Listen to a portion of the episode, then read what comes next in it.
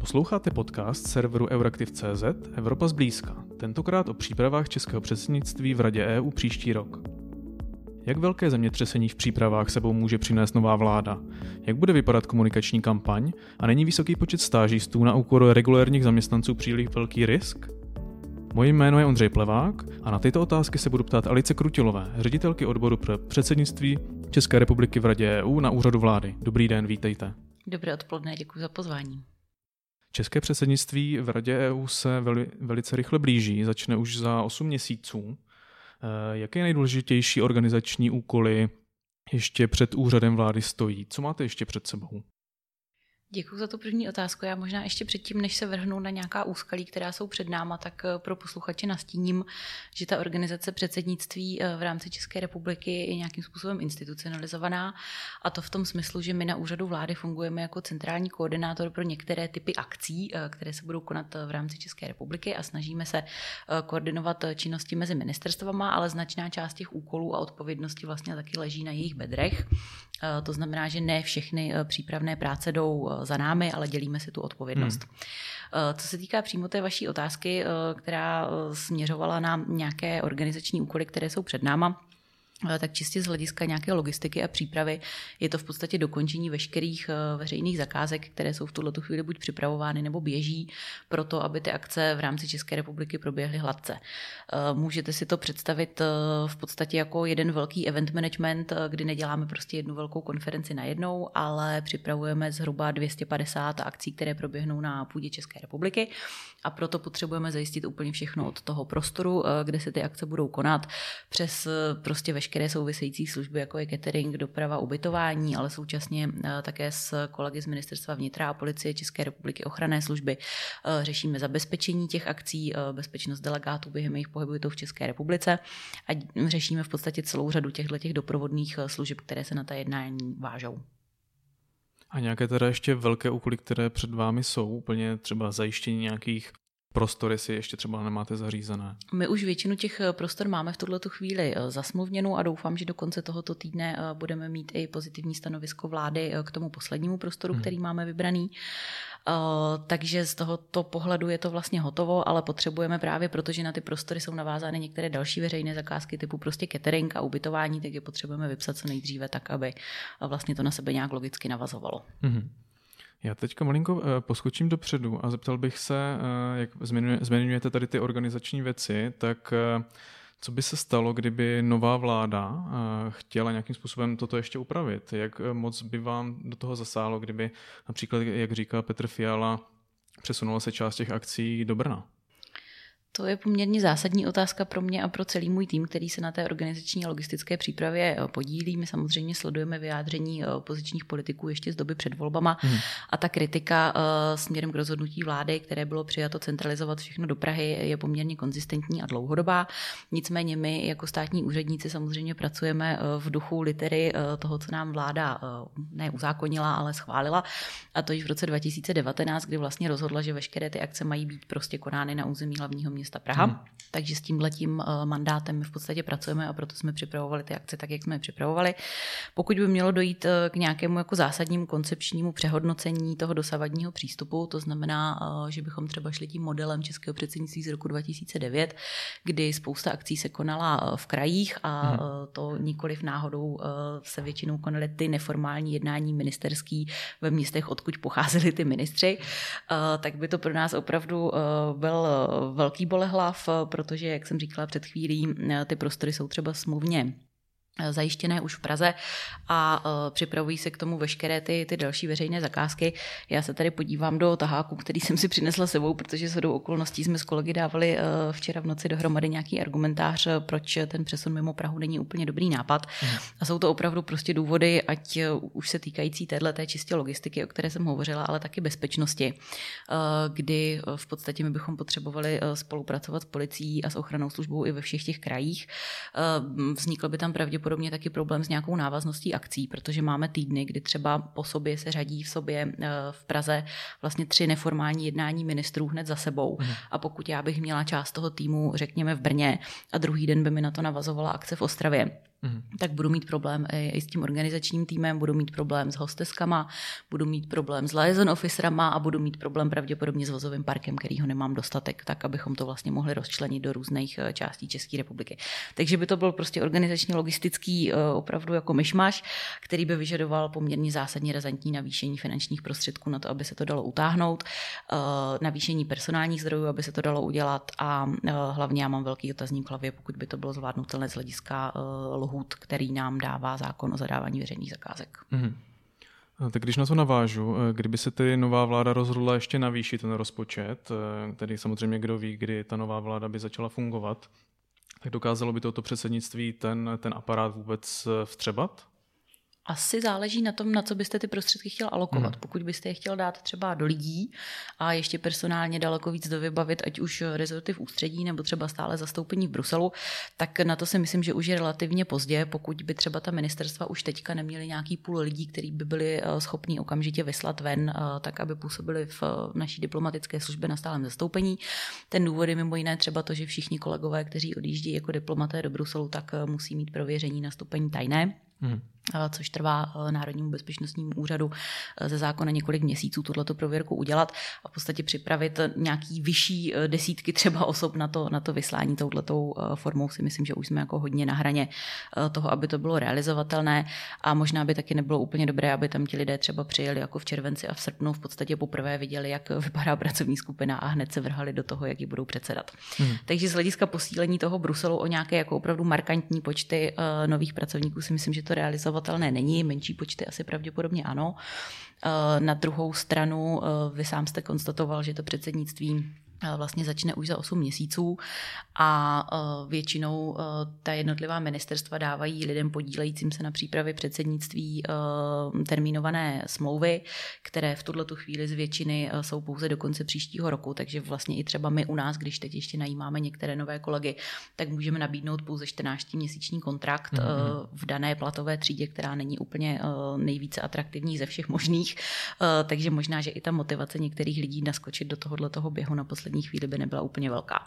Z hlediska alokace dodatečných prostředků eh, do logistiky, tak by se určitě daly dělat krásné věci třeba v kultuře eh, nebo v nějakých eh, komunikačních věcech, ale myslím si, že by musel někdo přijít s tím, že to má opravdu velmi dobře promyšlené, že má nějaký koncept, do kterého to chce dostat a ten samý člověk by musel mít velmi dobře promyšlené, jak to udělat z hlediska toho zákona o zadávání veřejných zakázek. Mm-hmm. A když mluvíme o těch financích, tak na přelomu léta a podzimu tam došlo k navýšení toho rozpočtu. Ten původní byl 1,2 miliardy přibližně a došlo navýšení o 200 milionů. Tak co všechno vám to vlastně umožnilo, ten dodatečný rozpočet? My jsme v prvé řadě rádi, že vláda se tomu věnovala se vší vážností a vlastně posoudila eh, ten dosavadní stav příprav českého předsednictví a na základě právě toho posouzení došlo k tomu navýšení. Ta částka 200 milionů eh, tehdy úplně nespadla z nebe. Eh, nicméně byla výsledkem eh, právě vyhodnocení aktuálního stavu příprav a eh, ty nové peníze, které nám byly alokovány, připomínám, zatím státní rozpočet na příští rok nebyl schválený mm. a pravděpodobně se ocitneme v rozpočtovém provizoriu minimálně na několik měsíců příští rok, tak ty peníze umožňují jak další personální posílení, tak jsou alokované do nějaké logistiky a komunikace a e, byly taky alokované, e, tuším, částečně na akce, které jsou e, v gesti úřadu vlády. To personální posílení vycházelo z toho, že my jsme požádali ministerstva, aby si oproti tomu navýšení personálnímu, které původně bylo schválené v roce 2019, udělali nějakou prověrku, mm.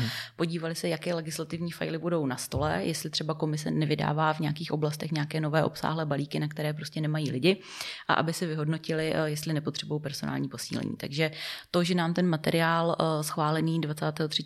srpna eh, vlastně umožňuje nabrat dalších 28 lidí do eh, státní služby nebo podzákonník práce, tak je výsledkem téhleté prověrky. Z těch 28 lidí 11 pojede na stále zastoupení do Bruselu, takže vlastně posílí tu naši ambasádu vůči EU a 18 by jich mělo být eh, v České republice a ministerstva, která dostala eh, ta nová místa, jsou třeba ministerstvo průmyslu a obchodu nebo ministerstvo životního prostředí, eh, které z definice prostě aktuální agendy typu Green Deal nebo Fit for 55, digitální transformace mají poměrně velké penzum legislativy a zjistili, že potřebují vlastně pomoci. No a co se týká těch prostředků, které šly do logistiky, tak tam to navýšení vlastně vyplývalo z toho, že my jsme si udělali nějaké rozpočtové eh, cvičení, eh, kdy my prostě víme, že během toho předsednictví musíme zajistit určité penzum akcí, s tím jsou spojené hmm. služby, ale zcela otevřeně říkám, že ještě stále se nám stává, že se vlastně dozvídáme, že budeme muset mít nějaké další finanční plnění, se kterými jsme třeba úplně jako původně nepočítali, takže část těch prostředků je prostě na tyhle ty věci, které se nepředvídaly v roce 2019, což je úplně přirozené, protože nikdo vám nedá žádný fár plán, jako co všechno si musíte odklikat pro to, abyste udělali předsednictví, každá země to pojímá trošku jinak a vlastně až v průběhu té přípravy se dozvídáte, co všechno uh, budete muset eh, ještě dělat, takže část těch výdajů pokryje i tady tohle. No a potom se nám prostě úplně uh, obyčejně stalo to, že některé finanční odhady plnění veřejných zakázek z roku 2019 prostě se ukázaly jako lehce podhodnocené. O to víc prostě v dnešní době, kdy máme 4% inflaci, rostou ceny veškerých komodit a služeb a my prostě víme, že až dojde na to plnění těch veřejných zakázek, takže budeme potřebovat o trochu víc peněz, než se původně počítalo takže si tímhletím eh, navýšením vytváříme taky jako určitý buffer eh, na to, abychom mhm, vlastně mhm. měli na pokrytí těchto těch vyšších eh, nákladů. Ještě pokud jde o tu organizaci, vy jste zmínila stále zastoupení ČR v Bruselu. Mě by zajímalo, jak jsou vlastně rozdělené ty úkoly mezi vás jako úřad vlády a to stále zastoupení. Jestli se to třeba bude lišit i v průběhu to samotné, samotného předsednictví, jestli třeba vyděláte hlavně tu přípravu a to stále zastoupení potom vlastně to po vás, dá se říct, převezme. My děláme možná z povahy věci uh, trošku odlišný typ přípravy na předsednictví, mm. protože to, co vlastně spadne na hlavu kolegů na stálem zastoupení v Bruselu, je to každodenní vyjednávání v rámci rady, to znamená mezi členskýma státama, od eh, nejvyšší úrovně ministerské až eh, po tu pseudo nejnižší, ale vlastně nejdůležitější technicistní na pracovní skupině. Mm. Takže jsou to vlastně kolegové, kteří jsou v Bruselu, kteří budou předsedat ta jednání v drtivé většině, i když některá jednání jsou předsedaný z Prahy kteří se vlastně připravují hlavně obsahově na to předsednictví. To znamená, že oni teď chodí, strašně networkují, navazují kontakty s Evropskou komisí, dívají se mnohem více na to, jak fungují výbory v parlamentu, kdo jsou zpravodajové těch legislativních návrhů, jaké mají pozice. Dostávají se prostě daleko víc do té materie a bohužel v té postcovidové době taky musí velmi často navazovat kontakty vlastně s novýma kolegama z jiných členských států, hmm. protože dřív prostě všichni seděli vedle sebe na skupině, občas šli na pivo a znali se, ale eh, teď se prostě poměrně dlouho ty lidi neviděli, takže musí nějaké neformální vazby mezi sebou jako dělat eh, zcela nové. Takže kolegové v Bruselu se spíš soustředí, bych řekla, na, to, na tu materii, na ten obsah, eh, opravdu na to, co na nás prostě zbyde, co budeme muset kam dotáhnout, eh, aby dobře znali institucionální prostředí. Eh, zatímco my tady v České republice se soustředíme i na tu organizační stránku, kterou jsem zdlouhavě popisovala doteď těch hmm. neformálních akcí, které budou v Praze. A kromě toho děláme některé zastřešující věci typu zajištění nějakého základního kulturního programu nebo, nebo té obecné komunikace o EU, České republice v EU a předsednictví navenek eh, jako takových. Hmm.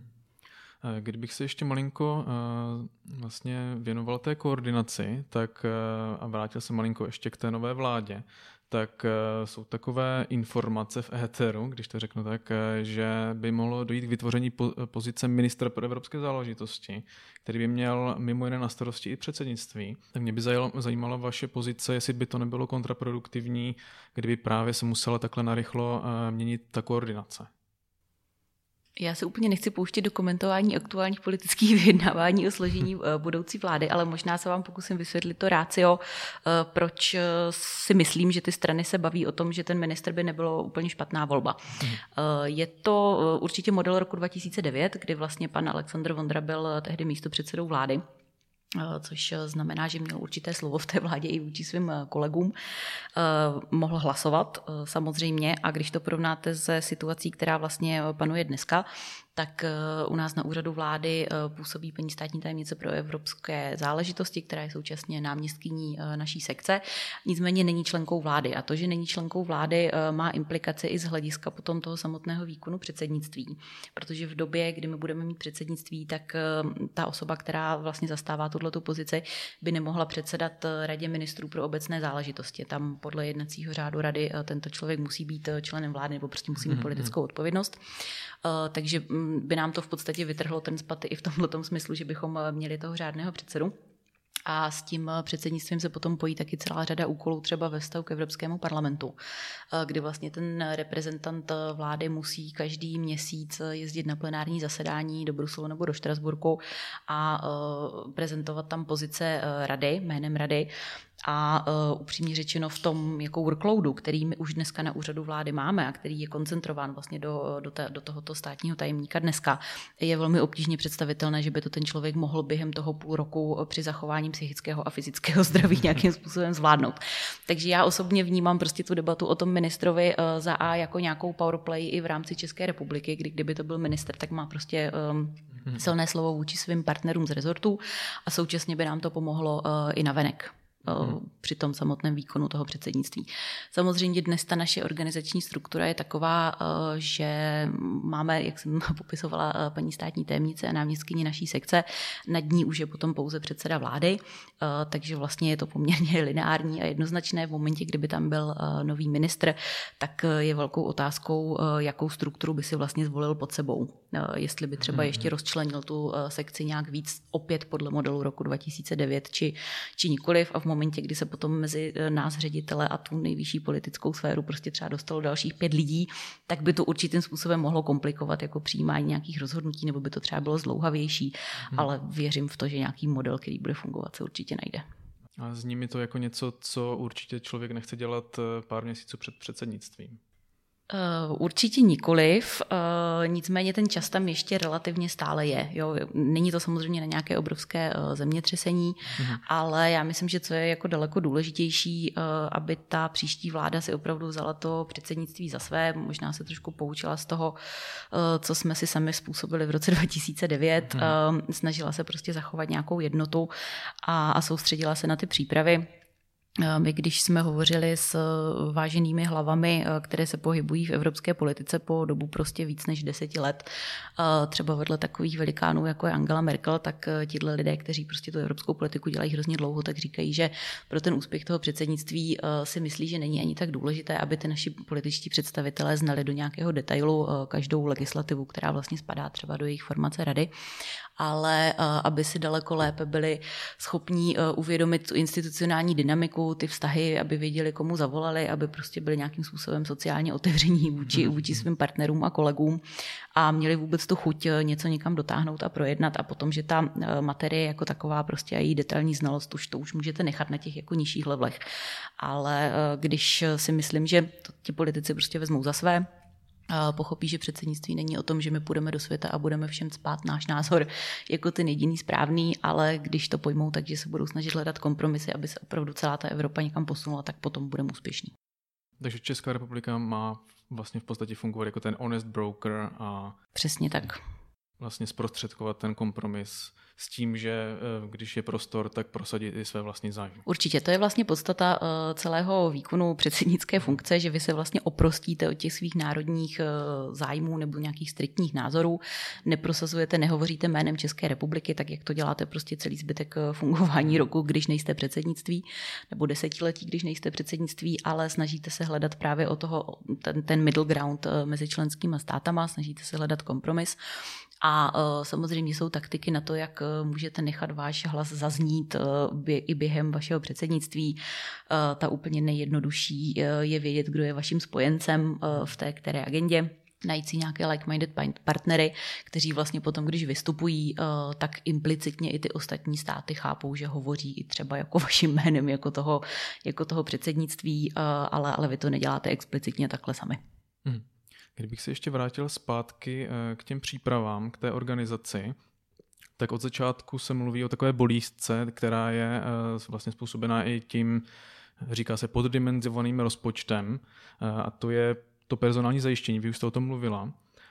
Když bych dal příklad jednoho názoru cokoliv v éteru, tak to je analytik Vít Havelka z think tanku Europeum, tak upozorňoval na to nedávno, že podle těch dosavadních plánů bude ta organizace velmi stát a záviset eh, na stážistech, pro které navíc nejsou podle něj eh, zajištěné důstojné podmínky v Bruselu. Eh, mě by zajímalo, když to vezmeme úplně jako obecně, jestli mm, to, že těch stážistů je třeba relativně více, větší poměr než v případě jiných zemí, jestli to neuškodí i té vlastně vyjednávací schopnosti České republiky.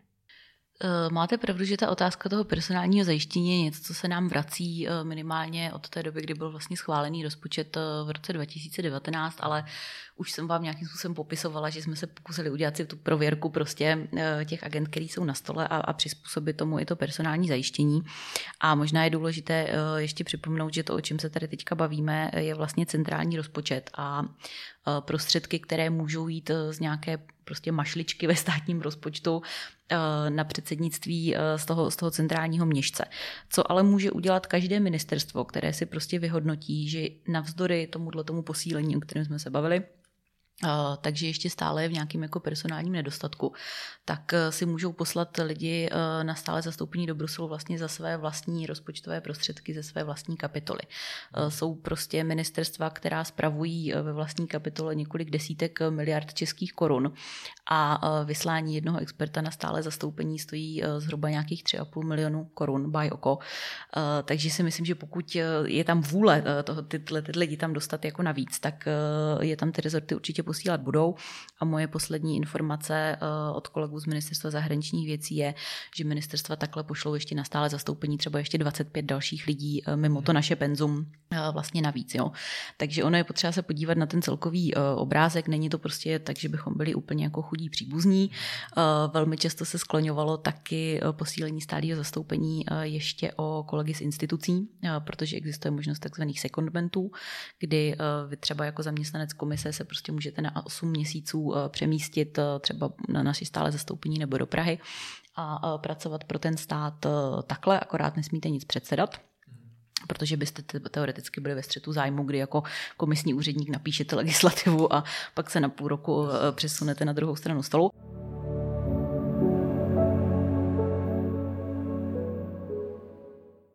No a ty stážisti, eh, se kterými jste vlastně eh, začal celou tu otázku, tak ty byly taková jako prostě komplementární eh, možnost. Nemyslím si, že bychom nějak jako úplně vystřelovali v tom počtu lidí, kolik jich na stálem zastoupení bude. My celkově teďka počítáme, že tam bude asi 250 lidí a z toho těch stážistů zhruba 25. Na druhou stranu bych asi pochválila kolegy z Ministerstva zahraničních věcí za to, že ten výběr provedli relativně hodně včas že si ty stážisty rozdělili podle jejich eh, oblastí zájmu, snažili se jim najít uplatnění v těch eh, agendách, ve kterých už mají třeba nějakou expertízu. A na začátku vlastně letošního podzimu ti lidé už i byli v Bruselu na nějaké studijní cestě, aby se seznámili se svýma budoucíma kolegama, aby viděli to prostředí, aby si nějaký jednání zažili. A myslím si, že teďka do začátku toho předsednictví vlastně s nimi budou kolegové z Bruselu udržovat i kontakt, aby oni vlastně už se postupně dostávali do té materie, takže tam prostě nepřijedou příští rok v červenci konci a nebudou úplně vyříkově vidění, kde se prostě ocitli, ale eh, minimálně trefí do jednacího sálu a už třeba za sebou budou mít eh, i nějaký zápis jednání, takže budou vědět, co dělají. Já si myslím, že prostě na ten support eh, těch diplomatů, to, to bude určitě velká pomoc. Myslím si, že budou moct dělat nějaké koordinační práce. Samozřejmě nebudou draftovat texty, nebudou prostě dělat kompromisy a, a nebudou předsedat tím jednáním, to, to je nemožné, ale jako i pro ně si myslím, že to bude poměrně jako super zkušenost. Přece jenom to předsednictví je něco, co zažíváte jednou za 14 let a možná, že když to takhle zažijete přímo v tom eh, srdci Bruselu jako, jako relativně ještě mladý, eh, životem neošlehaný student, eh, tak vás to možná i nějakam potom prostě třeba nasměřuje k nějaké další profesní kariéře. Nějaký finanční ohodnocení kolegové dostanou, tam bych nechtěla zacházet do detailu, nicméně je to i, i dílem přispění úřadu vlády, kdy jsme vlastně z rozpočtové rezervy ministerstvu zahraničních věcí pustili nějaké prostředky na to, aby stážisty ohodnotili dle, dle návrhu MZV. Jsem si vědomá toho, že se kolem toho v médiích, v, tištěném, v tištěných novinách strhla jistá kontroverze, ale rozhodně to nikdo nemyslel nikdy tak, že bychom předsednictví zachránili stážisty a vybrali si je, protože je můžeme vykořišťovat. To bych považovala za velmi nešťastné jasnou interpretaci tohohle toho záměru. A zároveň je to tedy i příležitost, eh, když mluvíte o stážistech, obecně o pracovnících, eh, do budoucna vlastně posílit ten český aparát eh, nějakým, nějakým jako kvalifikovanými lidmi, kteří potom vlastně zůstanou a budou dál pracovat pro Českou republiku. To je uh, taky velmi dobrý postřeh, se kterým já bych hrozně ráda souhlasila, ale poučena zkušeností z roku 2009 se trošku bojím, že se to nestane. Protože v roce 2009 uh, úplně v analogickém modelu do státní zprávy, protože to předsednictví bylo poprvé, bylo to prostě velké, byli jsme relativně nový člen, přišlo velké množství nadšených, vzdělaných lidí, kteří kvůli tomu předsednictví třeba ještě jako získali nějaké další vzdělání, dovednosti, obrovskou zkušenost a s většinou těch lidí se potom ten stát rozloučil po skončení předsednictví bez dalšího. Oni utekli ve velké míře do soukromé sféry, kde prostě dneska zastávají vysoké pozice a s nějakou nostalgií se dívají na tohleto své působení, ale ten stát si je nedokázal udržet a já se trošku bojím, že se nám stane to samé navzdory nějakým prostě proklamacím několika politických stran, že by byli neradi, aby to skončilo úplně stejně, ale když si to prostě srovnám s vyjádřeními, že státních úředníků je příliš mnoho a je potřeba je krátit, tak eh, bohužel ta agenda Evropské unie na jednotlivých ministerstvech eh, obecně eh, není úplně tou nejprioritnější a vždycky, když se dělaly nějaké škrty, tak prostě šly do těch odborů, které se věnovaly koordinaci evropských záležitostí. Takže já jsem osobně skeptická, ale nechám se ráda překvapit tím, pokud by to dopadlo jinak. Když bych se přesunul ke komunikační stránce českého předsednictví, která bude určitě velkou součástí jak na venek, tak dovnitř, tak můžete zmínit, co všechno se chystá? Eh, určitě máte pravdu, že to je jeden z pilířů těch našich činností, eh, které připravujeme eh, v rámci předsednictví a my bychom možná chtěli využít to předsednictví i k tomu, abychom vůči širší české veřejnosti dokázali lépe komunikovat o EU jako takové a obecně, protože prostě asi všichni v této česko-bruselské bublině víme, že podle eurobarometrů nepatříme třeba mezi úplně jako nejnačenější podporovatele Evropské unie, tak bychom se rádi pokusili toto změnit. Takže bychom chtěli za A trošku lépe informovat o tom vlastně, co je to EU a jak funguje, eh, co je to Česká republika v EU, co nám to přináší. Eh, možná se, eh, a teď jsem osobní, protože jsem vyjednávala před několika lety Brexit, trošku vymezit i, vůči takovým těm tendencím prostě říkat, že Czechsit je v podstatě výborný nápad, protože to není výborný nápad ani politicky, ani ekonomicky a e, samozřejmě potom e, teda taky v širší veřejnosti vysvětlit e, to, co znamená mít předsednictví, že dokážeme něco ovlivnit, že jsme prostě dostatečně sebevědomí člen toho klubu, který si uvědomuje nejenom svá práva, ale i povinnosti a že jim prostě dostojíme a, a rádi budeme posouvat ty evropské politiky někam dál. Eh, takže v tomto smyslu eh, připravujeme nějakou komunikační kampaň, eh, kterou budeme vypisovat taky formou veřejné zakázky velmi brzo. Nicméně, co se týká těch aktuálně používaných nástrojů, které my máme vlastně k dispozici pro to, abychom komunikovali o tom předsednictví, tak jsou relativně omezené. Omezené jsou proto, že není zvykem, aby, když vlastně ještě běží ty předsednictví před náma, což jsou teďka Slovenci a od ledna francouzi, tak aby se třeba spouštěla oficiální webová stránka. Takže vy vlastně ještě nenajdete žádný one-stop shop najdete jednu webovou stránku, na které běží odpočítávadlo, eh, že to předsednictví bude. Ale eh, pokud si chcete najít více informací, tak už musíte být trošku větší fančmekr, eh, jít na webové stránky úřadu vlády nebo na webové stránky Euroskopu, kde my se snažíme zveřejňovat nějaké informační články a minisérie, profil lidí, kteří dělají na předsednictví, edukativní materiály typu, jaký je rozdíl mezi Radou Evropy, Evropskou radou a Radou EU, což je takový jako oblíbený. Evergreen to je evergreen, ale divil byste se, kolik lidí stále ještě neví. Uh, takže komunikujeme takhle. Nemůžeme mít vlastně oficiálně ani sociální sítě uh, s přídomkem předsednictví, takže komunikujeme přes uh, Twitter backstage CZ Press, kde prostě poodkrýváme nějaké informace ze zákulisí. A já osobně si myslím, že té komunikaci hodně pomůže, pokud se jí budou s nějakou větší vervou a pozitivním tónem věnovat také političtí představitele s tím blížícím se předsednictvím. Mm-hmm. To je pravda, že něco takového proklamovali v těch eh, předvolebních kampaních, tak uvidíme, jestli tomu dostojí.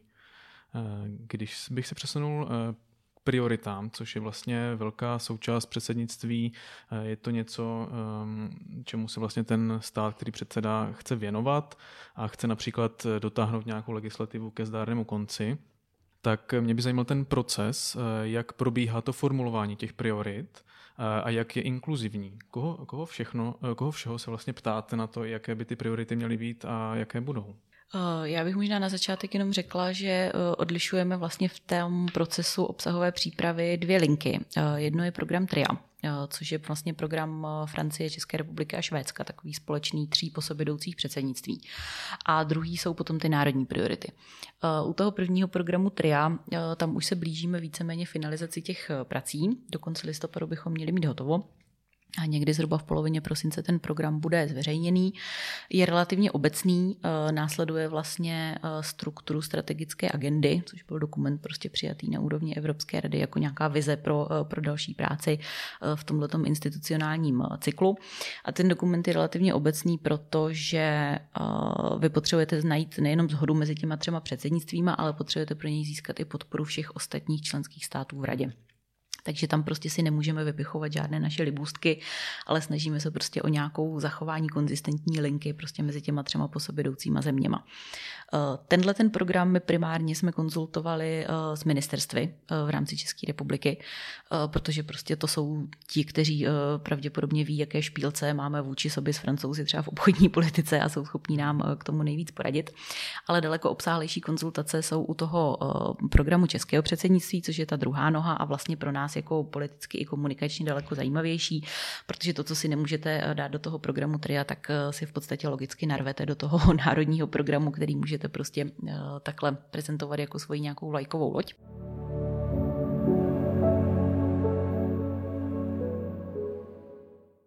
A e, z hlediska obsahové přípravy e, těch českých priorit, tak my jsme zatím postupovali tak, že jsme si někdy před asi dvěma lety e, udělali dokument, který se jmenuje Východiska pro priority, kdy jsme vlastně požádali jednotlivá ministerstva, aby nám indikativně řekli, co si myslí, že by chtěli prosazovat, co bude na stole a co bude pro ně prioritní. Z toho vzniklo prostě nějakých jako pět hlavních pilířů. Byl to dokument, který jsme nechali přeložit do třech jazyků a rozeslali jsme ho taky přes ambasády vlastně našim partnerům, aby jsme si nějak otestovali, vody, jak oni se na to tváří. A potom jsme začali eh, poměrně zdlouhavé cvičení s jednotlivými ministerstvy, eh, kdy jsme je poprosili, aby se sypali do jednoho dokumentu vlastně všechny legislativní a nelegislativní fajly, které prostě buď jsou na stole, anebo hrozí, že budou na stole.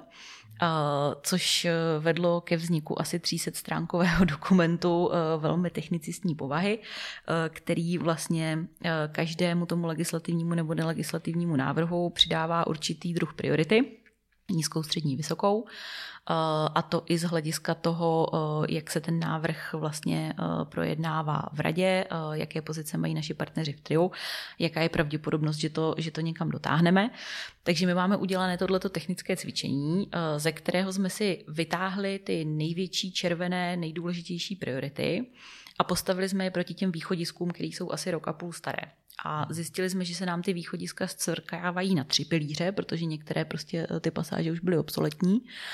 A eh, tak jsme se vlastně teďka dobrali k nějaké třípilířové eh, struktuře potenciálních priorit, kterou máme na stole, eh, kterou shodou okolností kolegové dnes na výboru pro EU eh, pravidelném úterním sezení náměstků k evropské agendě projednali nějakým konsenzuálním způsobem a předložíme vládě vlastně ke schválení aktualizovanou verzi jak toho mapovacího cvičení, tak ještě takového víc psacího cvičení, kterému říkáme sektorové agendy. A to je vlastně dokument, který každé jednotlivé formace rady rady typu ECOFIN, hospodářské finanční věci, anebo EPSCO sociální věci vlastně enumeruje ty důležité fajly pro Českou republiku.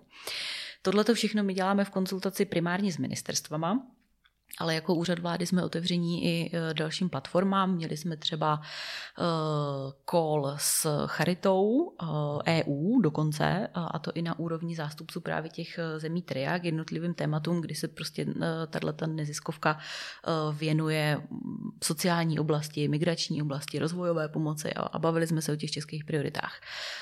Paní státní tajemnice vedla konzultace taky vlastně ještě před volbama s hlavníma, nebo se všema stranama zastoupenýma v parlamentu. A co my hlavně děláme na úřadu vlády, je, že vlastně vyzýváme jednotlivá ministerstva, aby dělali ty konzultace, protože prostě oni mají tu expertízu v těch jednotlivých politikách. A teď jsme si dělali takové mapovací cvičení, Eh, kdo všechno prostě zapojuje hospodářské sociální partnery, think tanky, eh, neziskovou sféru a ostatní prostě zainteresované subjekty. A teď nám z toho nějakým způsobem snad příští týden vyleze ta analýza a uvidíme třeba, pokud by se někdo mezi těmi rezorty objevil, kdo není příliš aktivní v tomhle směru, tak je určitě budeme ponoukat, aby to dělali, protože si myslím, že jako vlastně v, zámě, v, dobrém, v dobré víře a uh, nás všech, abychom prostě konzultovali co největší uh, počet těch stakeholderů a všichni do toho byli zapojení. Hmm. Chápu, že ty priority jsou taky navázané na to, v jaké vlastně fázi jsme, že ještě bude trvat vlastně francouzské předsednictví a teprve nějak několik měsíců předtím naším můžeme teprve ty priority zveřejnit, tak chápu, že je nemůžete zmiňovat, ale zmiňujete taky, že jsou určité fajly, které se určitě budou řešit v tom našem předsednictví v tom půl roku, kdy my budeme. Eh, předseda, tak jestli můžete zmínit nějaké konkrétní legislativy, které určitě nám tam spadnou tak určitě nám tam spadnou eh, legislativní návrhy třeba z toho balíčku Fit for 55, který vlastně nějakým způsobem uh, má implementovat Green Deal. Eh, je tam asi tuším 13 legislativních návrhů. My víme třeba, že francouzi budou prioritizovat některé z nich, třeba síbám uhlíkové clo na hranici anebo emisní povolenky EU ETS a jejich reformu. Uvidíme, kam se jim to podaří dotáhnout a když říkám, kam se jim to podaří dotáhnout, jestli budou mít obecný přístup rady, to znamená společnou pozici všech členských států EU, anebo jestli půjdou až do trialogu, to znamená vyjednávání s Evropským parlamentem, což už je v podstatě finalizace. Takže určitě nám, určitě nám tam něco zůstane, protože francouzi to celé nedají při, při nejlepší vůli, si myslím. A další návrhy, které budou na stole, tak jsou určitě třeba z oblasti zdravotnictví, což je takový téma, který teďka rezonuje, vytvoření agentury HERA. Nemyslím si, že francouzi by dokázali uzavřít migrační asilový balíček, který už je taky na stole nějakou dobu. S otazníkem je, jestli se podaří uzavřít třeba návrhy z oblasti digitálu, DSA, DMA. Tam si myslím, že francouzi budou mít taky i vzhledem k jejich komisaři poměrně velkou eh, ambici to dotáhnout. Ale eh, jak jste říkal, musíme prostě počkat, eh, co na nás spadne. A třeba francouzské předsednictví, které začíná 1. ledna příštího roku, tak doteď vlastně ještě taky nezveřejnilo svoje hmm. programové priority. Oni budou čekat až do prosince na pana prezidenta Macrona, který osobně bude toto avizovat a anoncovat. A ještě jedna partikularita toho francouzského předsednictví eh, je ta, že během eh, vlastně toho jejich půl roku oni budou mít dvoje volby, ať parlamentní, tak legislativní, takže oni ví, že budou hodně politicky potřebovat tlačit ty fajly dopředu zhruba první tři měsíce.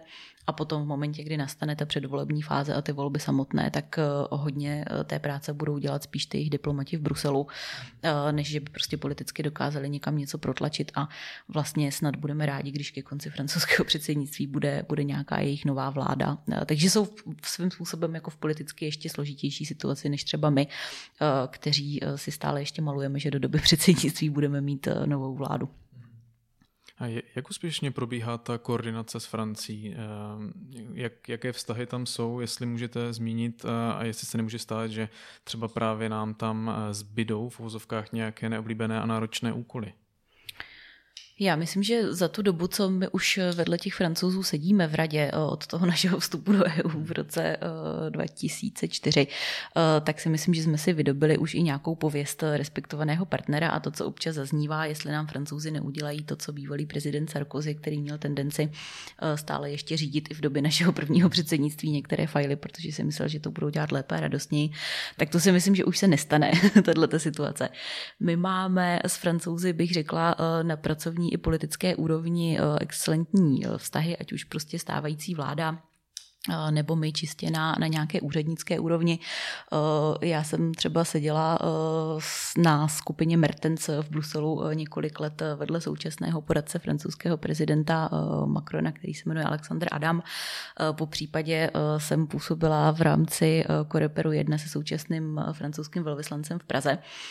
Takže si myslím, že pokud něco potřebujeme, tak na sebe máme telefon a dokážeme si to říct jako relativně otevřeně, efektivně a rychle mezi sebou sebou. A myslím si, že to i prostě přispívá těm, těm dobrým vztahům, eh, kdy třeba paní státní tajemnice pozvala v září do, Prahu, do Prahy na návštěvu právě Alexandra Adama, který se eh, potkal i s rezortními náměstky a měli příležitost se pobavit právě o těch našich jako společných nebo i divergentních eh, pozicích. A vlastně to samé jsme dělali v září taky se Švédy, kdy přijel eh, jejich minister Hans Dahlgren do Prahy na jako podobné kolečko. Takže si myslím, že opravdu od těch nejvyšších úrovní až, až po ty jako naše pracovní to funguje poměrně dobře. Otázka je, jaký vztahy mezi sebou budou mít mít právě lidi na stálem zastoupení, eh, jo, protože tam proto, proto eh, postupné projednávání těch fajlů v radě to bude jako důležitý, eh, jak oni jsou spolu sladění A tak, jak už jsem zmiňovala, hodně těch ataše se vlastně v posledních letech nevidělo, protože proto nemělo příležitost. A, a nebo prostě někteří taky přirozeně rotují, takže proto jsem i říkala, že ty kolegové prostě networkují teďka a navazují si vztahy, aby, aby byly prostě vzájemně sladěný. Ale myslím si, že to vše funguje na dobré notě. A vypadá to, že i na té politické úrovni to bude fungovat dobře eh, vzhledem k tomu tématu jádra, které vlastně teďka vzniká nějaké jaderné partnerství mezi které vlastně iniciují Česká republika s Francií a mohlo by to být do budoucna třeba nosné téma. My jsme určitě s Francouzi dlouhodobě v like-minded eh, jaderné nebo nukleár, kde, kdy jsme prosazovali spoustu eh, věcí společně, psali jsme společné různé non-papery nebo, eh, nebo dopisy. Potkáváme se v této skupině, bych řekla, roky. Na těch francouzích myslím, že je zajímavé, že oni před několika lety vlastně avizovali odklon od jaderné energie s tím, že chtějí snižovat, nicméně teď prostě s tou situací, ve které žijeme, tak trošku, nechci říct obrátili, ale spíš zase navrátili ten svůj zrak mm. a e, směrem k tomu jádru a, a jsou velmi e, vokální, bych řekla tady v této problematice. Takže je to určitě něco, co můžeme táhnout spolu. Ono to zaznívá e, i velmi často od politických reprezentantů, že musíme vlastně zajistit, aby bylo uznané jádro. Mm, jako čistý zdroj. Přesně tak, což je velmi důležité v té energetické tranzici. Na druhou stranu si musíme uvědomit, jaký je ten instrument pro to, aby to jádro bylo uznané jako čistý čistý zdroj a to je delegovaný akt v taxonomii, eh, hmm. kde v podstatě to, jak bude vypadat, eh, je do velmi eh, velké míry dáno tím, co dá komise na stůl a ne tím, co vy si mezi členskýma státama vyjednáte. Takže tam to gro té práce vlastně musí políhat v tom, už to řeknu jako hloupě lobbingu, směrem ke komisi ještě předtím, než to vydají, což by mělo být snad do konce tohoto roku. A tam si myslím, že i třeba poslední Evropská rada na konci října, vlastně, která se ve velké míře eh, věnovala energetice, ukázala prostě nějaký jako spojenectví mezi náma a Francií. S tím Švédskem už je to trošku horší s tou jadernou energií, ty, ty, ty v tom s náma úplně nejdou v rámci TRIA, ale, ale francouzi určitě velká podpora. Euroactiv.cz se s vámi pro tentokrát loučí. Děkujeme, že nás posloucháte. Budeme rádi, když o podcastu Evropa zblízka řeknete svým kolegům a známým.